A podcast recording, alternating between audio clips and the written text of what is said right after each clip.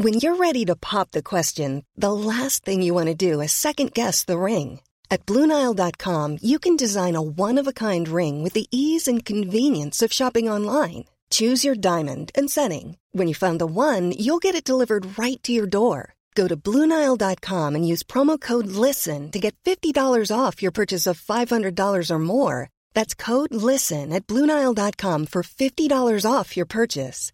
Bluenile.com code LISTEN. I'm Sandra, and I'm just the professional your small business was looking for. But you didn't hire me because you didn't use LinkedIn jobs. LinkedIn has professionals you can't find anywhere else, including those who aren't actively looking for a new job but might be open to the perfect role, like me.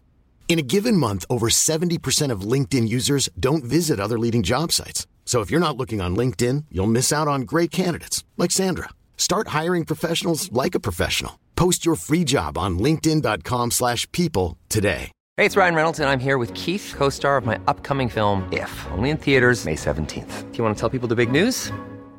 All right, I'll do it. Sign up now and you'll get unlimited for $15 a month in six months of Paramount Plus Essential Plan on us. Mintmobile.com slash switch. Upfront payment of $45 equivalent to $15 per month. Unlimited over 40 gigabytes per month. Face lower speeds. Videos at 480p. Active Mint customers by 531.24 get six months of Paramount Plus Essential Plan. Auto renews after six months. Offer ends May 31st, 2024. Separate Paramount Plus registration required. Terms and conditions apply if rated PG.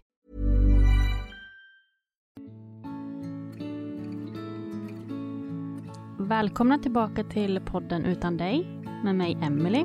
Och mig, Alexandra.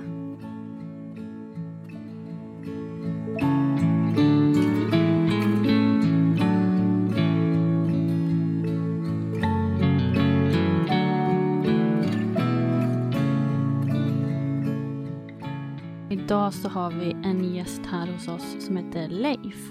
Välkommen. Tack så mycket. Du är pappa till Ida Mm. och du ska få berätta mer om henne. Och så har vi även pratat lite nu innan om att vi nog vill prata lite om efterlivet, hur det är att leva med sorg och så vidare. Mm. Mm. Det tror jag att många av våra lyssnare har längtat lite efter att få höra diskussion om faktiskt. Mm. Mm. Ja, eh, Ida dog den 21 april förra året, 2020. Helt oväntat i sin säng. Och eh, hon hade gjort en ryggoperation. Hon hade diskbråck som gick helt snett. Så hon hade gått på mycket mediciner. På, på morfin, på smärtstillande. Och, men det jobb hon, hon hade när hon jobbade med rehabilitering av missbrukare. Alltså hon jobbade med kvinnor som missbrukade. Eller hade missbrukat. Och jag jobbade på samma ställe. Det var vårt ställe. Så, att, så hade vi kommit överens om att när hon jobbade så kunde hon inte ta no, alltså några sinnesförändrande mediciner överhuvudtaget som morfin är. Så hon, eh, hon led jättemycket. Men samtidigt älskade hon sitt jobb så mycket så att för henne var det ingen, inget konstigt att vara utan medicinerna när hon jobbade. Men när hon var ledig så kunde hon ta för att få liksom avbrott i, i smärtan i alla fall något sånär. Och eh, jag och min sambo, vi, vi bodde ju också ihop Ida och, och vi. Jag och min sambo hade åkt till, till Öland och skulle titta på fåglar och sälar på, nere på Ottenby.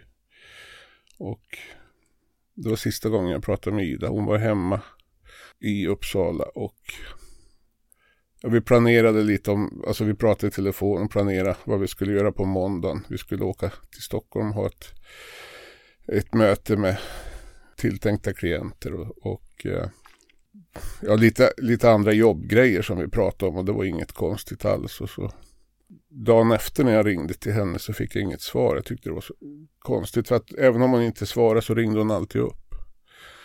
Men den här gången så gjorde hon inte det så jag fick en, en väldigt obehaglig känsla. Men eh, jag vet att jag försökte förtränga den. Och ja, men tänkte att hon kanske, ja det har hänt någonting med hennes telefon eller någonting sånt. Men ja, det kändes inte bra.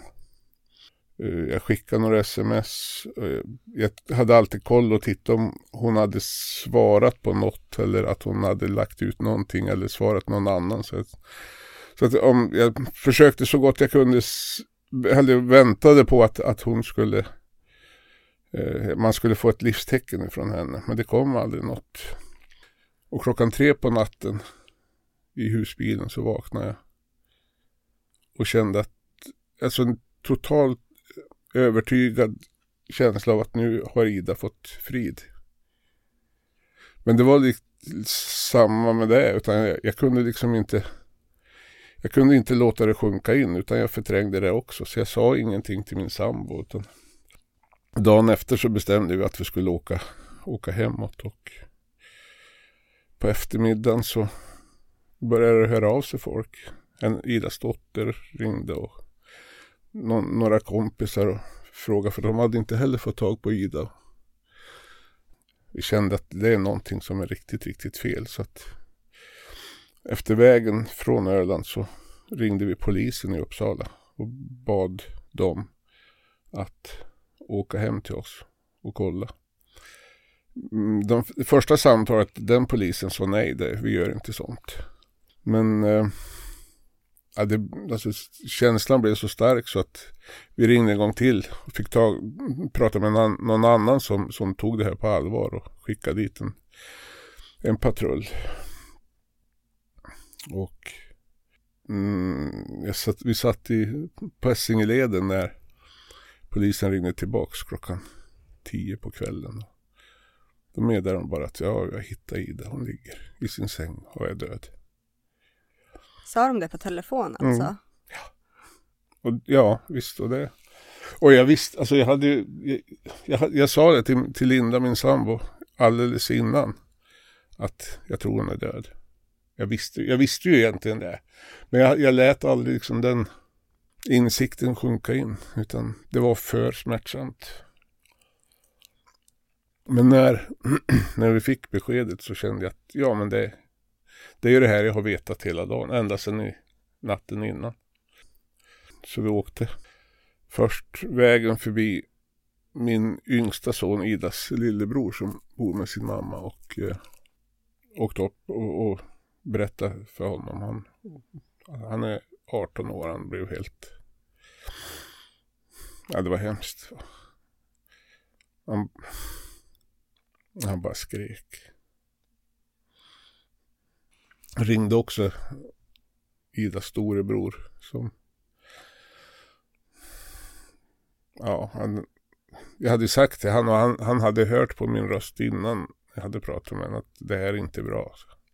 Så han hade mm, också förberett sig lite grann men det, man kan ju inte förbereda sig egentligen för, för något sånt här. Och samtidigt så där i bilen alltså i chock och så, så alltså, jag handlar väldigt, väldigt logiskt egentligen. Så jag, jag sa till min sambo, kan du ringa Victoria, min kollega på jobbet och berätta vad som har hänt för att jag kommer ju inte att kunna jobba nu. Och, och Ida är ju borta också så att det så att, eh, och sen ringde jag anhö andra anhöriga, Idas mamma förstås. Och, och andra som, som stod nära. Och det gick alltså i, vad ska jag säga, ja det, gick fast det, det, är nästan omöjligt att göra, att bara uttala orden. Men, men jag gjorde det. Men jag kände också att jag hade jättebråttom hem för att hinna vara med henne innan hon fraktades iväg. Så, att, så jag körde alldeles, alldeles för fort. Och polisen väntade på, på oss hemma. Och de, de, de hade sett till också att de som skulle hämta Ida inte, inte skulle komma så att vi skulle få, eller att jag skulle få tid att, att vara med henne. Så att jag, jag sprang in i mm. Jag sprang in i hennes rum och ja, det låg hon. Ja, jag sa, sa men Ida var vart är du? Liksom, vad, vad är det som har hänt? Jag kommer ihåg att hennes ena fot eh, låg utanför, täck, var utanför täcket så att jag skyndade mig och liksom bredde på henne som man bred på ett litet barn innan. När, när de var sparkat av sig. Och sen visst, alltså jag satt där och pratade med henne och det var liksom en jättefin stund. Och jag var verkligen närvarande då. Och det kändes ju som, tycker jag, som att hon var, var också där på ett vis. Inte i kroppen men, men där. Så jag kunde prata med henne. Och eh, dagen, eh, dagen efter, på, alltså jag vaknade då, det tycker jag är ganska viktigt faktiskt. Jag vaknade då med en stark röst som sa att eh, sorg, det är sorg är bara kärlek som inte kommer fram. Du kände, alltså du hörde det någonstans Mm, inom dig? mm. Vad fint. Jag känner också typ, när du säger de där orden, att det är så här, vad fint och vad skönt på något sätt. Och typ vad sant. Jag har aldrig hört dem och jag har aldrig tänkt dem innan. Men, men det var som en jättestark... Alltså den meningen kändes verkligen som, ja, som en, en viktig insikt i det här. När, när alltså döden kommer så här oväntat, så här totalt oväntat, så hamnar man naturligtvis i en, i en svår chock. Men samtidigt så känner jag att he, redan från dag ett så har jag känt att jag kommer att klara det här.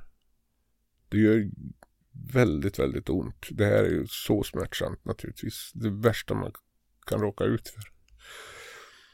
Och samtidigt så från dag ett känt att ja, jag kommer att klara det här. Jag kände ju också där att jag, om jag har kun, om det hade varit möjligt, då hade jag ju bytt plats med Ida förstås. Men eh, det är inte möjligt. Så att eh, jag tror att jag, jag behövde faktiskt inte mycket tid att acceptera att, att, det har var, att det var som det var. Och det gör det ju inte mindre smärtsamt och mindre sorgligt. Men för mig har det varit liksom viktigt att inte väja för insikten att hon är död, hon kommer aldrig tillbaks. Och det har ju hjälpt mig jättemycket i det här. Alltså om man tänker att från början, den första förnekelsen jag kände från nattens meddelande att nu har Ida frid. Så vad jag, vad jag själv kan känna så är det den enda förnekelse jag har, har upplevt i det här. Jag har ju gjort mycket egen terapi under, under många år och hållit på att jobba mycket med terapi också. Det, så jag vet att förnekelse är, är lurigt. Men, men eh, jag liksom har försökt verkligen att se det här ifrån både inifrån mig och utifrån att ställa mig utanför och titta och jag har faktiskt inte kunnat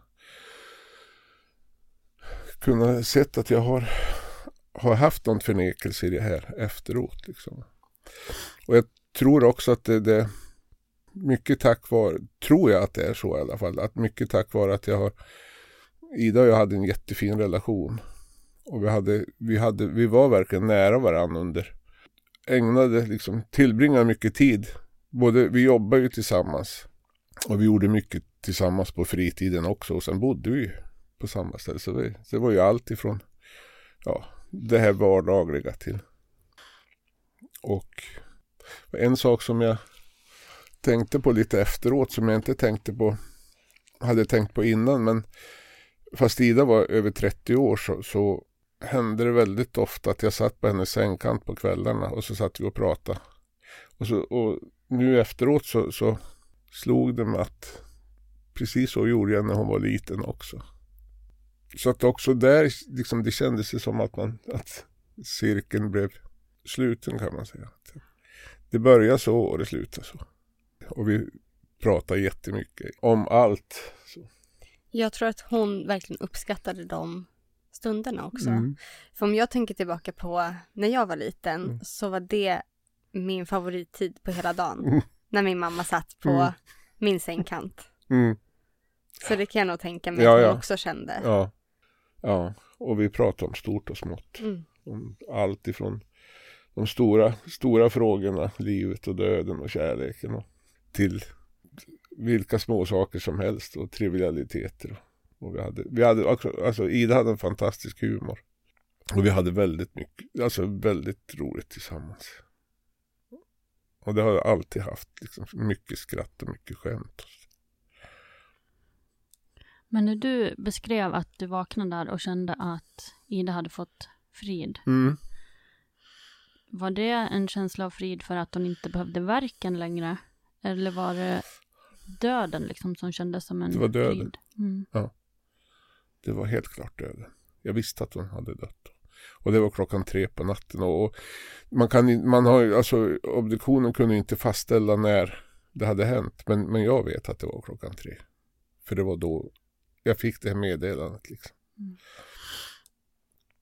Men hade du någon känsla redan då för vad det var för någonting som hade hänt? Nej. Alltså, jag, ja, jag var ju, jag hade, det hade ju den där obehagliga känslan men jag kunde liksom inte härleda den till någonting. För att ens barn ska dö, det, man kan inte ens tänka tanken liksom. Och jag klarade inte av det innan det. Så det att jag, jag, jag bara höll den ifrån mig.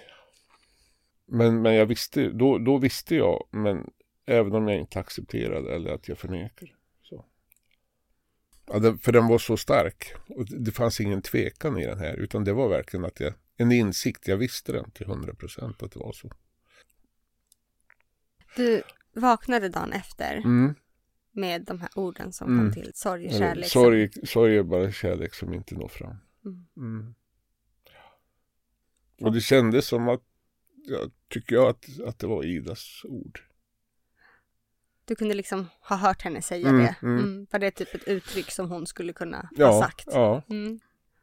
Och sen hittade vi, jag hade min sambo hittade någon, eh, plocka undan lite grejer i Idas rum. Ett, en dikt som hon hade skrivit som var ganska lik den. Inte, hon an, använde inte de orden men, men jag kunde se när jag läste dikten som Ida hade skrivit om sig själv att, att det var Alltså den, den påminde mycket om de där orden så att jag, jag det är verkligen Det måste jag också säga att jag har haft väldigt tur för att jag har, ju- jag har drivit det där, alltså ett, ett företag där, som, där Ida och jag jobbat tills, tillsammans. Och, och en kvinna anställd som, som min sambo ringde till på, på kvällen när vi visste att Ida var död. Och då, hon sa då att ni behöver inte oroa er. Jag sköter det här. Och det, det gjorde hon tillsammans med en annan kollega hela tiden. Så att det, det var ingenting som vi behövde tänka på själva. Utan, och det är jag jättetacksam för. Det var fantastiskt. Har du börjat jobbat nu igen? Ja, det var faktiskt det svåraste av alltihop. Det var att komma tillbaka till jobbet. För att när Ida började jobba på det här, på det här stället, det här boendet, så, så det hände någonting med hela stället. För att Ida kom verkligen till sin rätt där. Hon, hon, och det var verkligen hennes dröm att, att jobba med sånt här. Och jag kände ju det på en gång när hon kom dit och började jobba att det här är rätt. Hon, alltså klienterna älskade henne. Hon, var ju, hon var inte så att hon liksom bara gav med sig men, men alla kände sig både sedda och uppskattade och älskade av henne. Och det är jätteviktigt när man jobbar med trasiga människor. Och nu skulle du gå och jobba och så var inte hon där. Mm, det, var, det var nog det svåraste av, nästan av allt tror jag. Hon, eh, hon, under den tiden hon jobbade, så det blev en sån, det blev verkligen en identifikation att hon var nästan, hon var en sån viktig del av det här stället sen från hon började jobba där så att det var, det var som att det var, det var faktiskt svårare att komma, alltså gå in på, på jobbet var, var svårare än att gå in i hennes rum och med alla, alla hennes saker och kläder och prylar och tavlor som hon målade och, och allt sånt. Det var mycket, det var mycket lättare. Ja, och då vet man hur svårt det är. Ja, visst. Mm. Men jag har fortfarande hennes rum o, orört egentligen. Jag går in där varje morgon. Tänder rökelse och tänder ljus. Hon älskar rökelse. Mm. Och nu, nu, det finns ingen smärta i att gå in i hennes rum. Tycker jag. Det har nästan inte gjort. Alltså inte, ingen smärta. Sorgen kan väckas. Ganska, ganska starkt det. Men, men smärtan, alltså jag, jag brukar skilja på alltså att det finns sorg, saknad och smärta. Sorgen, alltså ren sorg, för, för mig i alla fall, kan den vara väldigt vacker. När den är helt ren, när det inte finns någon smärta och inte saknaden, utan bara sorgen. Då kan jag känna också att ju starkare sorgen är, dess närmare Ida är jag. Men sen när, ja smärtan den, det förstår man, det, alltså det, det gör ju naturligtvis bara väldigt, väldigt ont.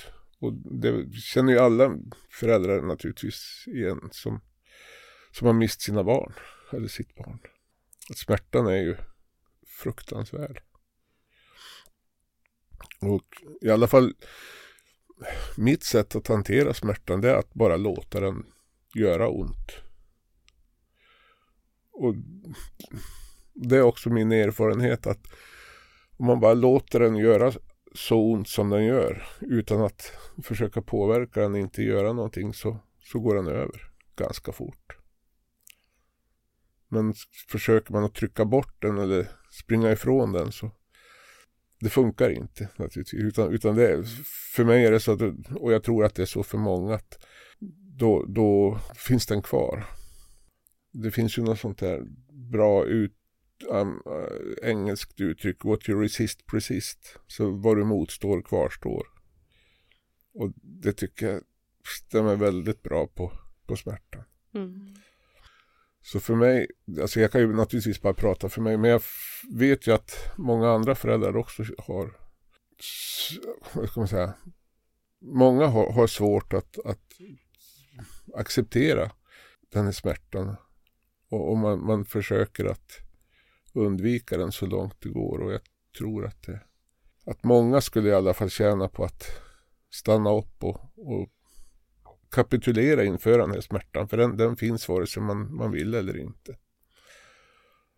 Och sen för, för mig är också saknaden, den kan vara svårare att hantera tycker jag. Än, för saknaden, för mig är det i alla fall så att saknaden skaver. Det är så att i, jag, i smärtan kan jag acceptera den, låta den vara. Sorgen kan jag, kan jag leva i och alltså känna mig avslappnad i och nästan, nästan så att det är som att komma hem, att, att vara i den där sorgen. Men saknaden är, den skaver ofta mer. Det, jag har svårt att vila i saknaden. Jag trycker ju mycket på, alltså när jag i mitt eget sorgarbete och också när jag har ju kontakt med andra föräldrar som har mist sina barn så trycker jag ju mycket på det här med acceptansen. Och jag vet att det är, det är många föräldrar som jag, eller flera i alla fall, som, som har sagt att de, de har jättesvårt att acceptera och att de inte kan, varken kan eller vill acceptera att det är som det är. Och för mig i alla fall så, så skulle jag vilja liksom säga till, till dem att det spelar ju ingen roll egentligen hur, hur mycket man inte vill att det här skulle ha hänt. Det har hänt i alla fall. Det är ungefär som att amputera sina ben men jag, och att inte acceptera att man inte kan gå. Man, mm. man kan hålla på och strida emot det här hur länge som helst. Men det har, det har i alla fall hänt. Så att... Ja, det kanske blir lättare att fortsätta leva om man väljer att acceptera. Absolut. För då kan man ju försöka hitta andra sätt att hitta glädje och meningen med livet och mm. istället för att bara fasta i, mm. i det. Jag håller helt med. Det är verkligen så. Som jag ser det i alla fall. Mm. Ja, det betyder ju inte att man är mindre ledsen för det. Nej, verkligen inte. Men den kan ju inte göra, alltså att, att, att acceptera gör ju ingenting ogjort. Nej. annat än att man fortsätter att strida. En, en, liksom man, man, man har en inre strid. Mm. Ja, jag är jättetacksam för min egen, egen del att jag har alltså, hela tiden känt att jag har accepterat det från, faktiskt från dag ett. Att, att det är så här. Det, det tror jag har, har gjort att jag också hela tiden faktiskt fram till en period nu under hösten har känt livsglädjen. Alltså samma livsglädje som jag alltid har, har känt. Och den har jag fortsatt att känna. Trots smärtan och sorgen och saknaden så har livsglädjen funnits där. Kan du ha haft eh, typ dåligt samvete för att du ändå haft den livsglädjen? Nej, jag förstår verkligen. Alltså, jag, jag har haft stråk av det här. Det har kommit tankar att ja, men, här sitter du och är glad. och, och tänker inte på vad som har hänt. Eller, trots det som har hänt. Men jag kan inte säga att jag har haft dåligt samvete. Eh, fullt ut, det har jag inte haft. Utan. Men jag, jag, kan verkligen förstå att, att det är lätt att få det. Det kan jag verkligen förstå. Och så kan jag tänka mig att det är många som kanske tänker att man har det. Mm. Mm. Och att man borde ha det. Ja. Att, det, att, det, att man inte har brytt sig om sina barn. Mm. Men det är ju samma sak där. Det har ju inte nej. med det att göra heller. Nej, nej. Jag vet Jenny som var här och pratade i den här podden för några veckor sedan. Mm, Felix mamma. Ja, Felix mamma. Ja. Hon brukar ju säga det att, och jag har också upplevt det här att när människor säger att ja, jag skulle aldrig klara att mista ett barn. Och, och Jenny säger, ja men vad gör det då mig till? Mm. Ja. Och det är ju så sant. Mm. Och samtidigt så är frågan, vad har man för val? Nej, man har ju inget val. Nej. Nej. Utan det är ju det är lite grann som att slåss mot väderkvarnarna. Mm. Ja, det, det, det, det, det, det är ju bara liksom tanke, vad ska man säga, tankespöken eller Nej, det är en av få gånger jag, jag, jag kan känna mig förbannad på människor, det är när de säger sådär. Mm. För att, och det är människor som inte har en aning om. Man förstår ju vad de menar med ja, det. Ja, Men samtidigt så, man gör ju, man klarar sig ju. ja, Och vi har ju pratat också lite om just, just det där uttrycket också. Att jag skulle aldrig, jag skulle aldrig klara mig om mitt barn skulle dö. Jag skulle dö om mitt barn skulle Mm. dö liksom. mm, Eh, och eh, jag vet då ingen som inte klarar sig. nej. Liksom. Nej. Jag vet, jag, jag skrev det till någon förut, som någon mamma som, som var helt förkrossad. Att även om man faller och, och blir liggande så förr eller senare kommer livet självt och lyfter upp en. Och ställer den på, ställer den på banan igen. Så är det. Så att precis det där att man, man tror att, att det inte går men Ja, och det är ingenting som säger att det inte är jobbigt, för Nej, det är det nej. ju. Men man klarar det ju fortfarande. ja, Och vi har ju pratat om att vi har valt att vi ska leva för våra barn. Mm. För det är ju vad de hade velat. Mm. Ja, det där är jätteviktigt tycker jag. Det där. Alltså, speciellt i, i den- den aspekten att man, man inte tillåter sig att, att njuta och vara glad efter att barn, ens barn har dött. För är det någon som tror att ens döda barn skulle önska att föräldrarna fortsätter att lida i all evighet?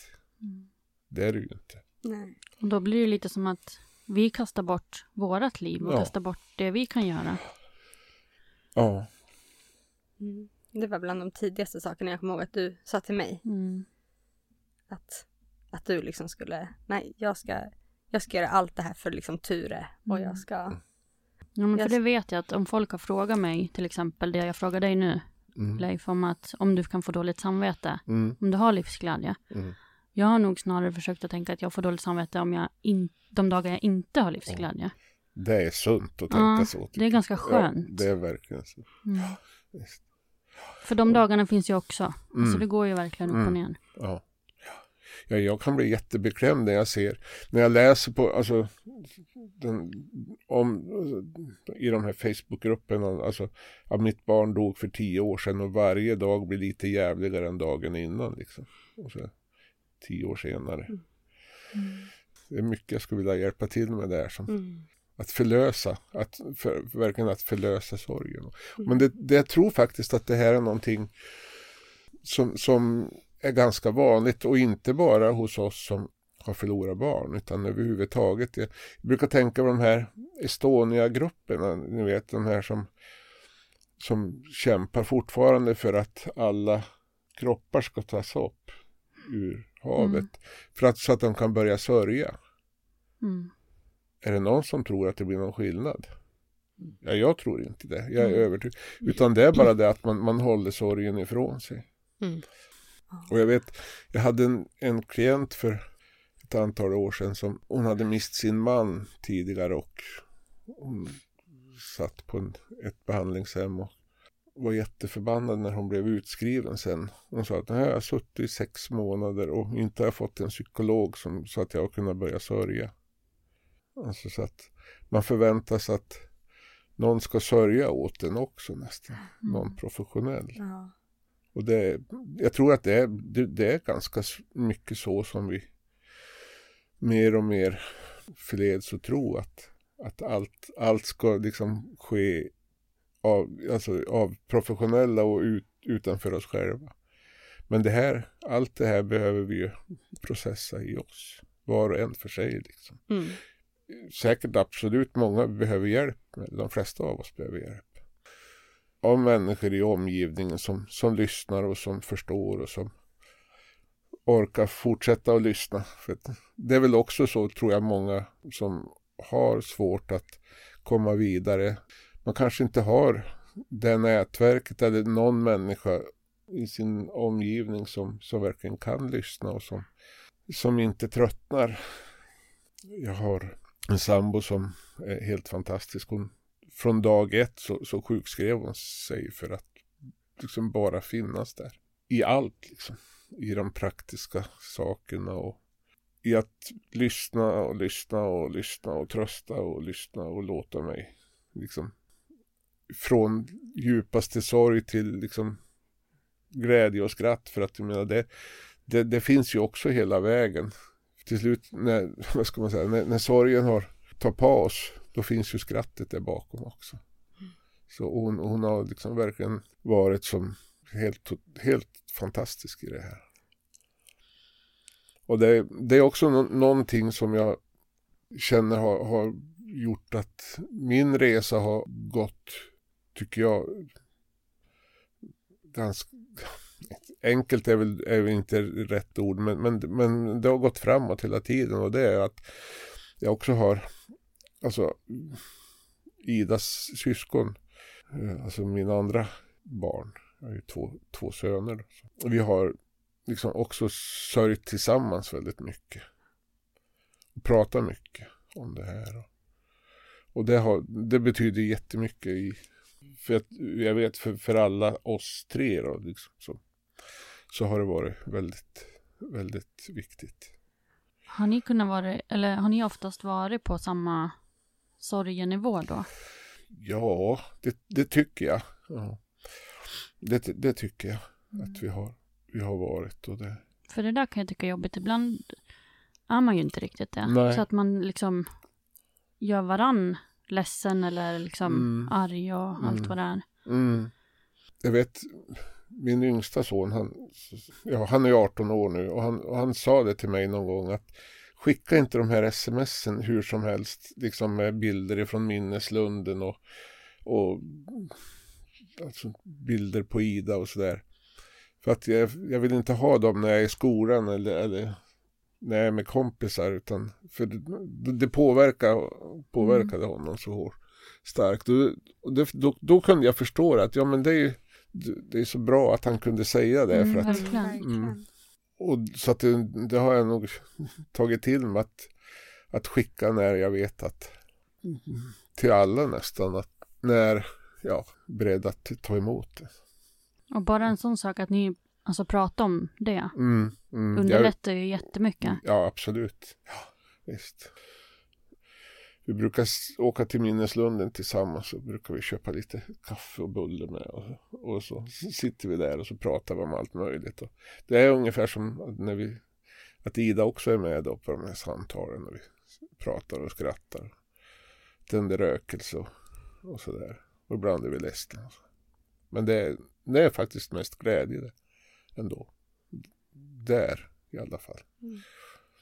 Brukar ni fantisera och spekulera i vad Ida skulle ha gjort Ja. om hon var med? Ja, ja. Och vad hon tänker nu och, och så Mm. också. Mm. En händelse som jag, som jag vill berätta om som, som blev viktig för mig. För det, för det var så att när Ida dog så var det, var det ingen som visste någonting om vad hon ville. Och så, så kom jag på det att, för Idas kusin dog ju två år tidigare. Och Idas farmor dog också strax innan honom då. Så vi var på kyrkogården Ida och jag. Och då säger Ida så här att när jag dör då vill jag inte ligga på en kyrkogård och jag vill inte ha någon gravsten. Det behöver du faktiskt inte berätta för mig. Det kan du berätta för, för någon annan. För, ja, men man vet aldrig, säger hon. Mm. Och det var alltså tre veckor innan hon dog. Så då, då visste vi att men så här vill hon ha det. Eller så här vill hon inte ha det. Så hon är, hon är begravd i en, eller strödd i en minneslund i, i Uppsala.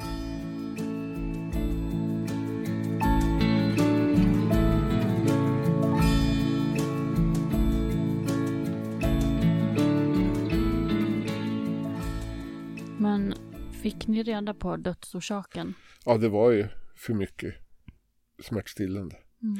Ganska säker på att, att hon, hur det gick till, att hon, hon, hon tog, alltså, och sen hade hon inte ätit. Hon, hon fuskade ofta med att äta när inte vi var hemma.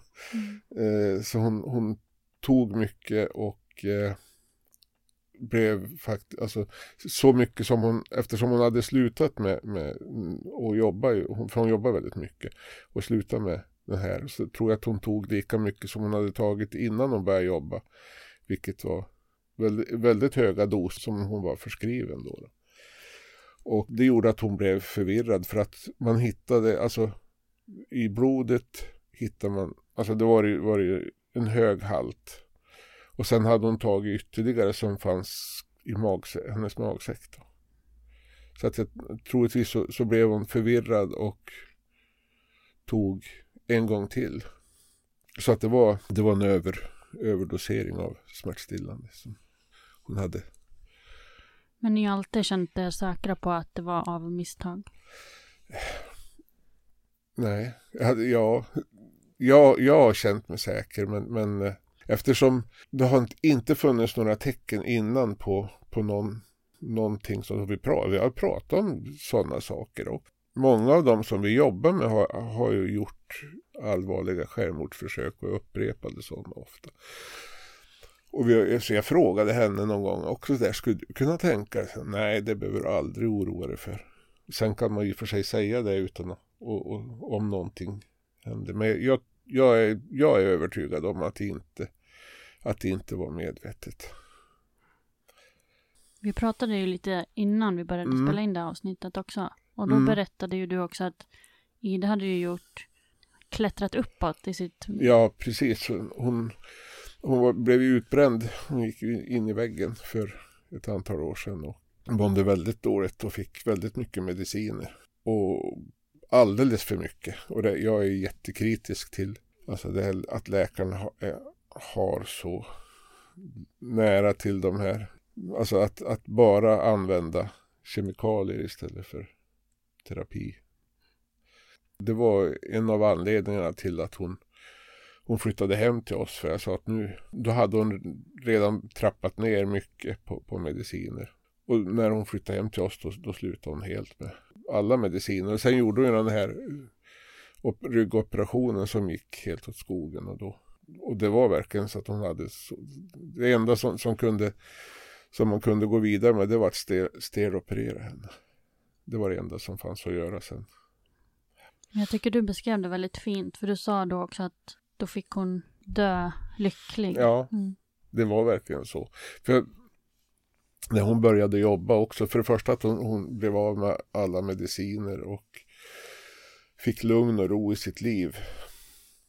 Och så började hon att jobba och fick jättemycket cred för att hon var fantastisk på sitt jobb. Och eh, vi hade en jättefin relation. Hon trivdes väldigt bra hos oss.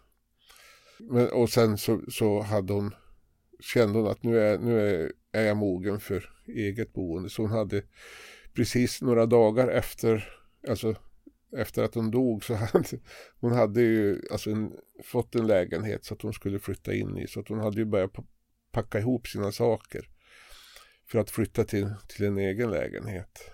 Och eh, hon var jättelycklig för det, för nu var det verkligen läge. Och hon, hon liksom saknade sina indiska möbler och, och allt som var hon liksom. Så att nu skulle hon få packa upp det igen. Och mm.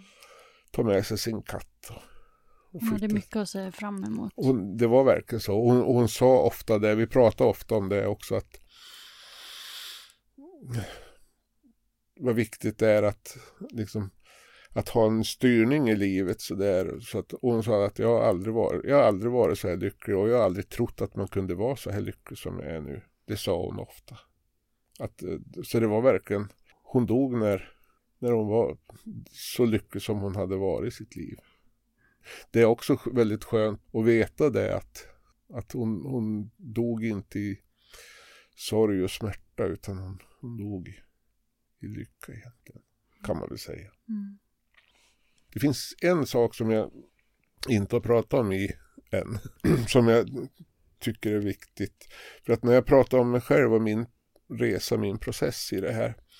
Så nu under hösten så jag och, och Linda, min sambo, var i Minneslunden. Och så pratade hon om någon som hon hade läst om som, som hade mist någon nära anhörig och som inte kunde gråta och, och, som var mer eller mindre avstängd. Och så kände jag, vad fan, det är precis så har det blivit för mig. För det, och det, var, det hade kommit smygande. Och alltså det jag kallar för tomheten. Och för det var, det, är verkligen en, det var verkligen en tomhet liksom i det här. Och där var jag på väg faktiskt att, att tappa den här livsglädjen som, och jag hade, jag hade inte märkt det. Den, det kom så sakta, sakta.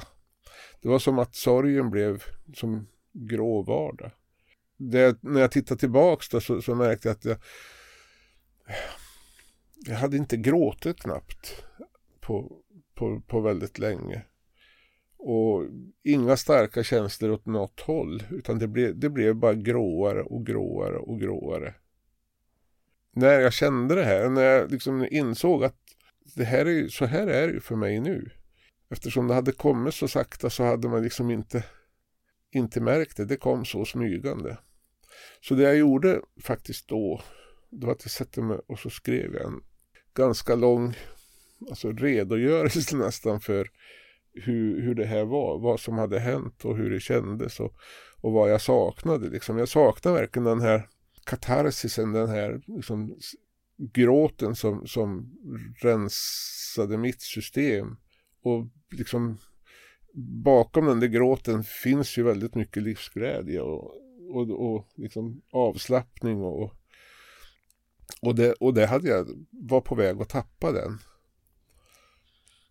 Men, men för mig blev det i alla fall så att direkt att jag skrev den där redogörelsen, liksom, så, så liksom släppte den här alltså, tomheten undan för undan så att efter några dagar så kände jag att men, nu, nu var jag inte i, i den där tomheten längre. Men, men jag tror att det, det finns en fara i att hamna i det här och, och kanske till och med nästan fastna i den. Och det kanske det många gör som, som inte kommer vidare. Det, så kan det verkligen vara.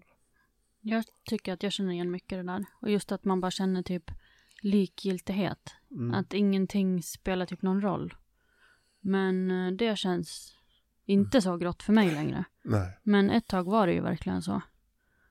Och det är mm. nog väldigt individuellt vad man ska hitta då, för att det inte ska vara så grått. Hur gjorde du?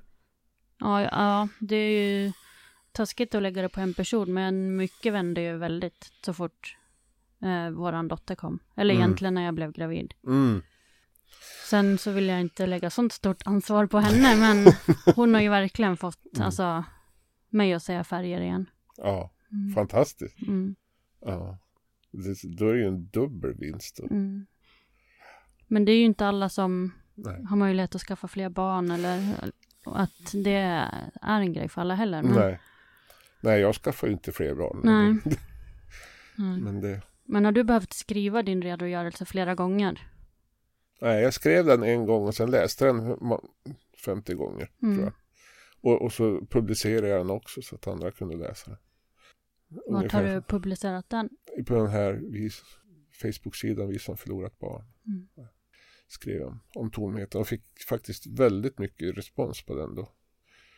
Väldigt många som kände igen sig och, och ganska många som förstod att, ja, men det, att de hade varit i det här utan att och, att, och in, kanske inte kunde härleda det riktigt.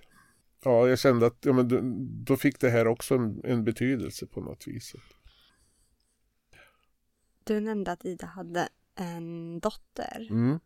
Hur har det varit för dig liksom att bemöta hennes sorg så efter sin mamma? Och det, det är ju jättesvårt naturligtvis. Där, där kan man säga att det är dub, dubbel smärta. Alltså både min egen och när jag ser henne. Så hon är också, hon, är, hon fyllde snart 14 år. Hon var alltså 12 skulle fylla 13 när Ida dog. Och det är alltså när, när man som bäst behöver sin mamma.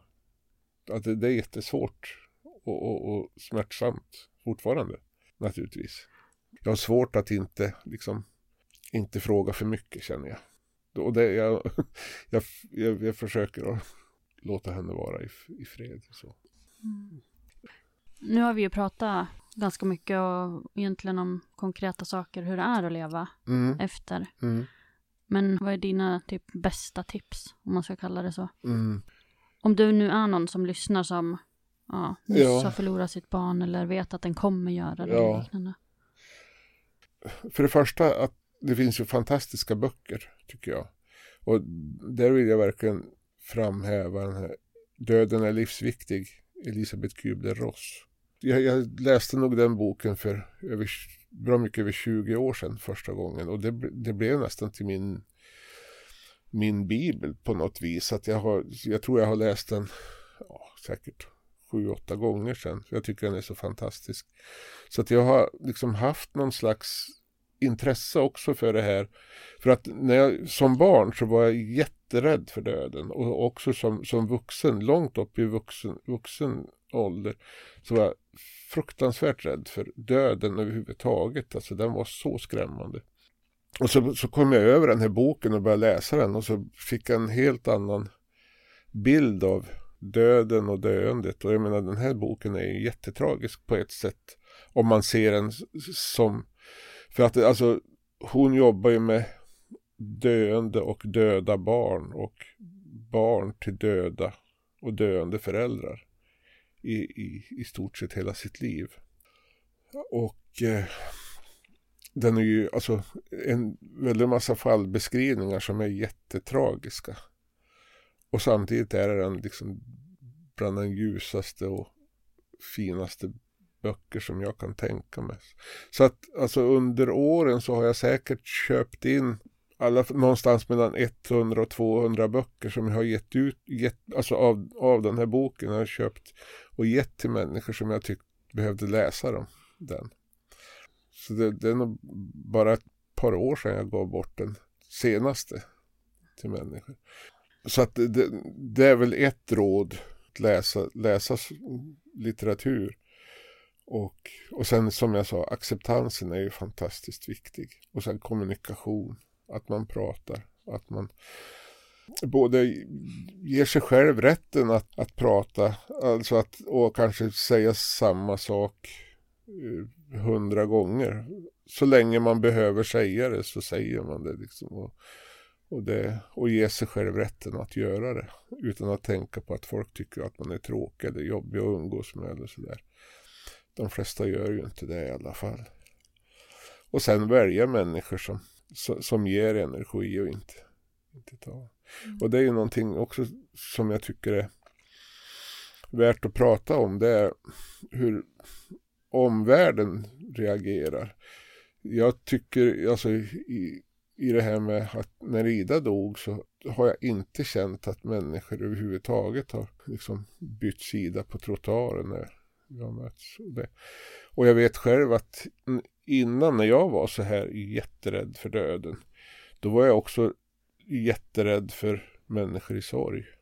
Men att i takt med att jag, alltså att den här dödsrädslan har klingat av så har jag också släppt den här rädslan för människor i sorg. Men innan var jag, alltså jag, det var bland det värsta jag skulle kunna tänka mig det att behöva prata med någon som hade mist någon nära.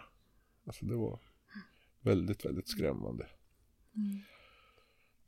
Och det tror jag att många känner igen sig i som är i vår situation, att ha mist någon och, och har, har, har det svårt. Och,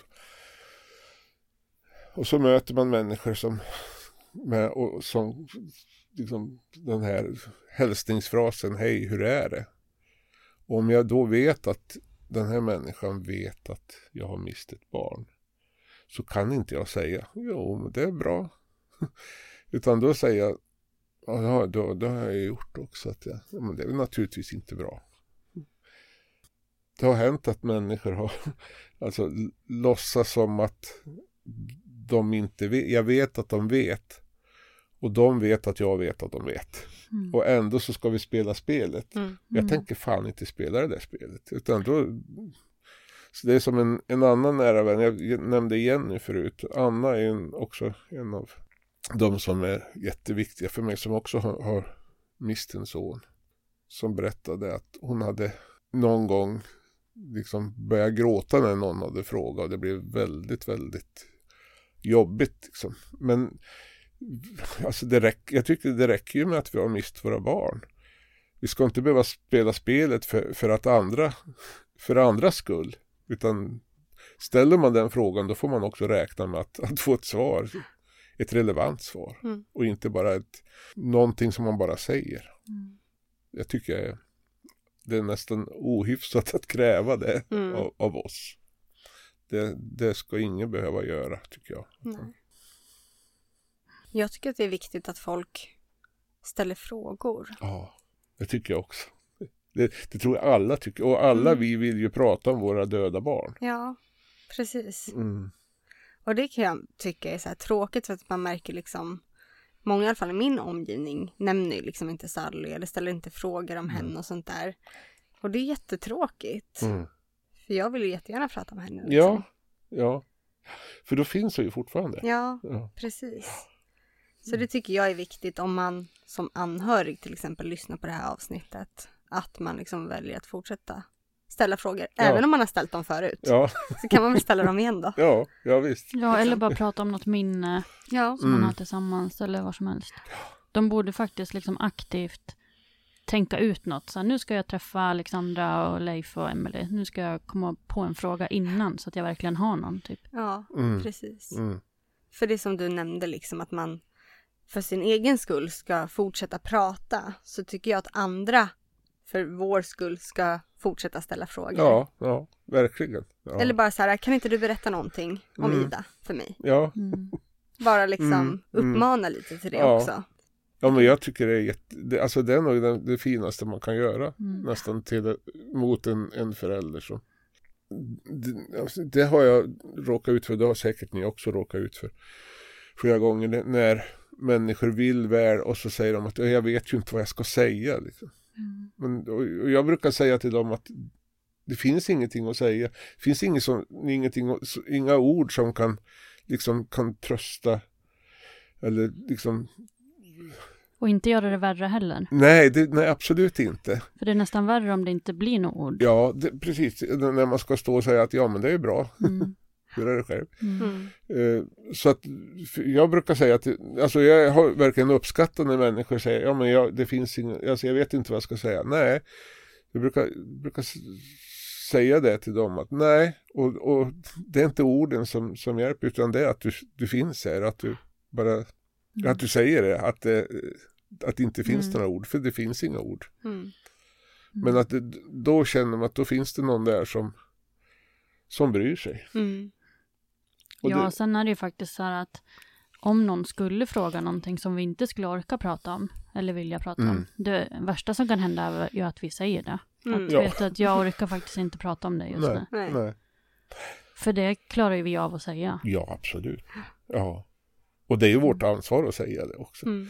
Så att, så att man, man alltså, är, är lite, lite varsam med sig själv så att man inte går över de här gränserna och, och går hem och, och mår ännu sämre. än- Det, där har vi ju faktiskt ett, ett ansvar att, att sätta gräns. Men det är ganska svårt. Det kan ju vara det. Mm. Mm. Men Jag sen, tycker det är svårt just det där med att man eh, kanske inte pratar om det för att andra ska bli ledsen och Mm. så vidare. Mm. Och, men jag kan, jag kan märka det att när, när, när jag har mött människor och så och som man pratar så är jag som ja, jag har ju mist min dotter och, och då, då, då kan man verkligen på en halv sekund märka om "Nej, det här vill inte jag prata om. Eller också, ja, berätta mer. Mm. Ja. Och, och då kan man ju också respektera att ja men då pratar vi inte om det, då Mm. pratar jag inte med er om det utan Mm. då får jag väl prata med någon annan då. Mm. Så det, det tycker jag att det kan man ju också göra. Man, man behöver ju inte vara som en, en noshörning som Nej. springer rätt fram. Man kan, Nej. Nej, precis. Mm. Men du brukar inte tycka att det är jobbigt om någon bryter ihop av att höra det du har berättat liksom? Du tar Nej. inte på dig deras känslor eller vad jag ska säga? Nej. Nej men för att, för att det är väl, alltså det, då finns ju sorgen där redan.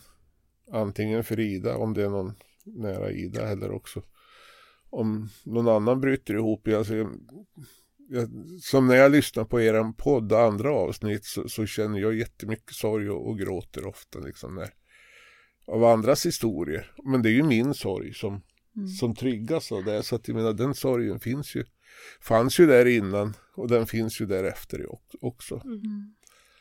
Det är väl så vi funkar liksom.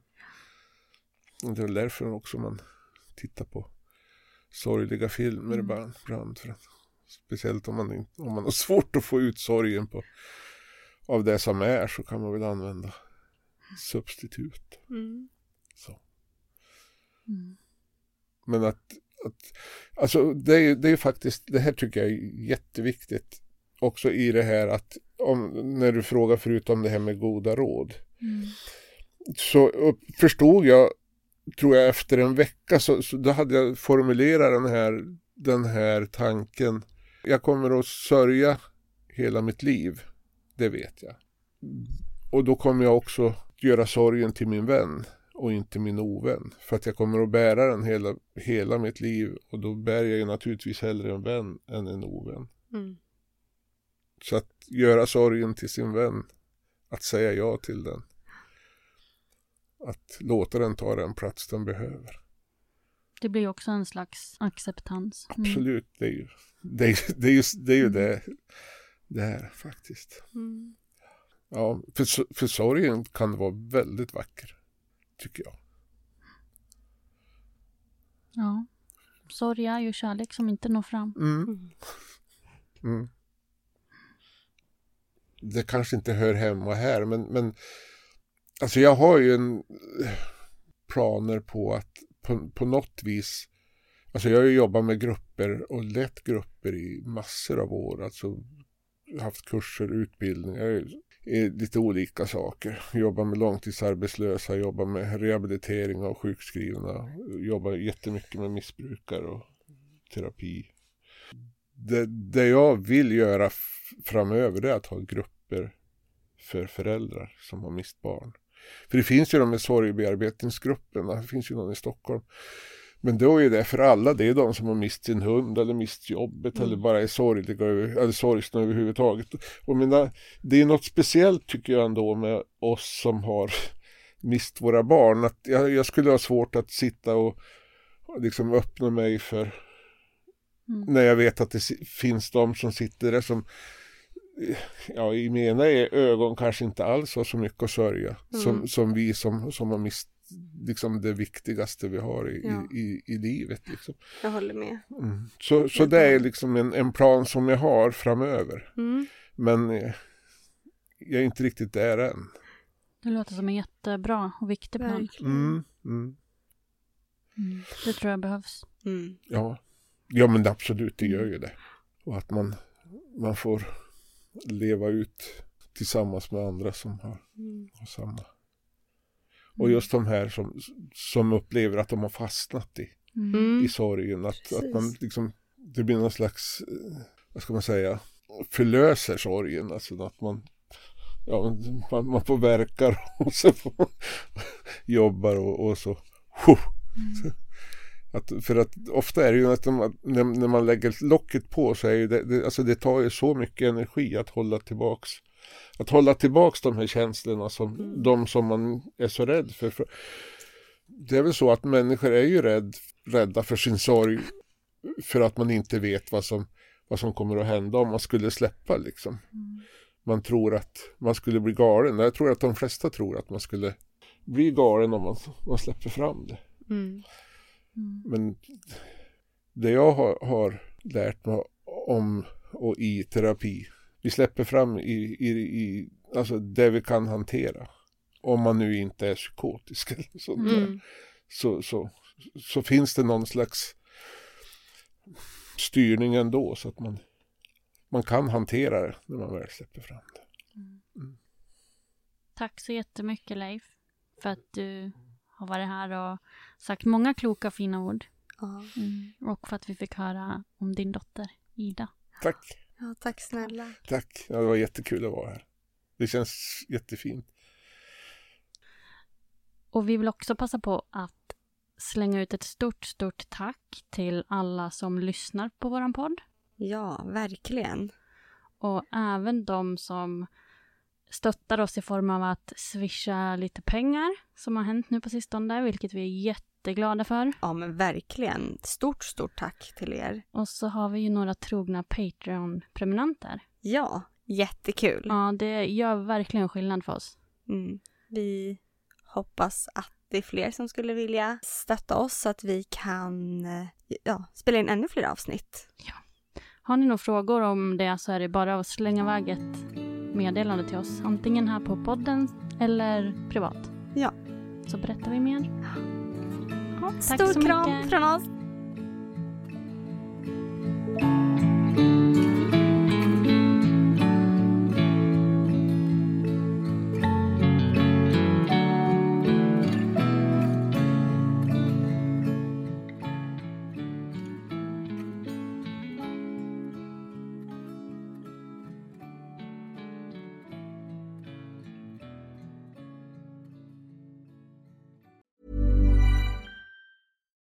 Why don't more infant formula companies use organic, grass fed whole milk instead of skim?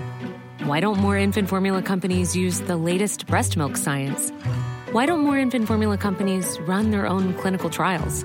Why don't more infant formula companies use more of the proteins found in breast milk? Why don't more infant formula companies have their own factories instead of outsourcing their manufacturing? We wondered the same thing. So we made ByHeart, a better formula for formula. Learn more at byheart.com. Even when we're on a budget, we still deserve nice things. Quince is a place to scoop up stunning high-end goods for 50 to 80% less than similar brands. They have buttery soft cashmere sweaters starting at $50, luxurious Italian leather bags, and so much more. Plus, Quince only works with factories that use safe, ethical, and responsible manufacturing. Get the high-end goods you'll love without the high price tag with Quince. Go to quince.com slash style for free shipping and 365 day returns. Mom deserves the best, and there's no better place to shop for Mother's Day than Whole Foods Market. They're your destination for unbeatable savings, from premium gifts to show-stopping flowers and irresistible desserts. Start by saving 33% with Prime on all body care and candles. Then get a 15-stem bunch of tulips for just $9.99 each with Prime. Round out Mom's menu with festive rosé, irresistible berry chantilly cake, and more special treats. Come celebrate Mother's Day at Whole Foods Market.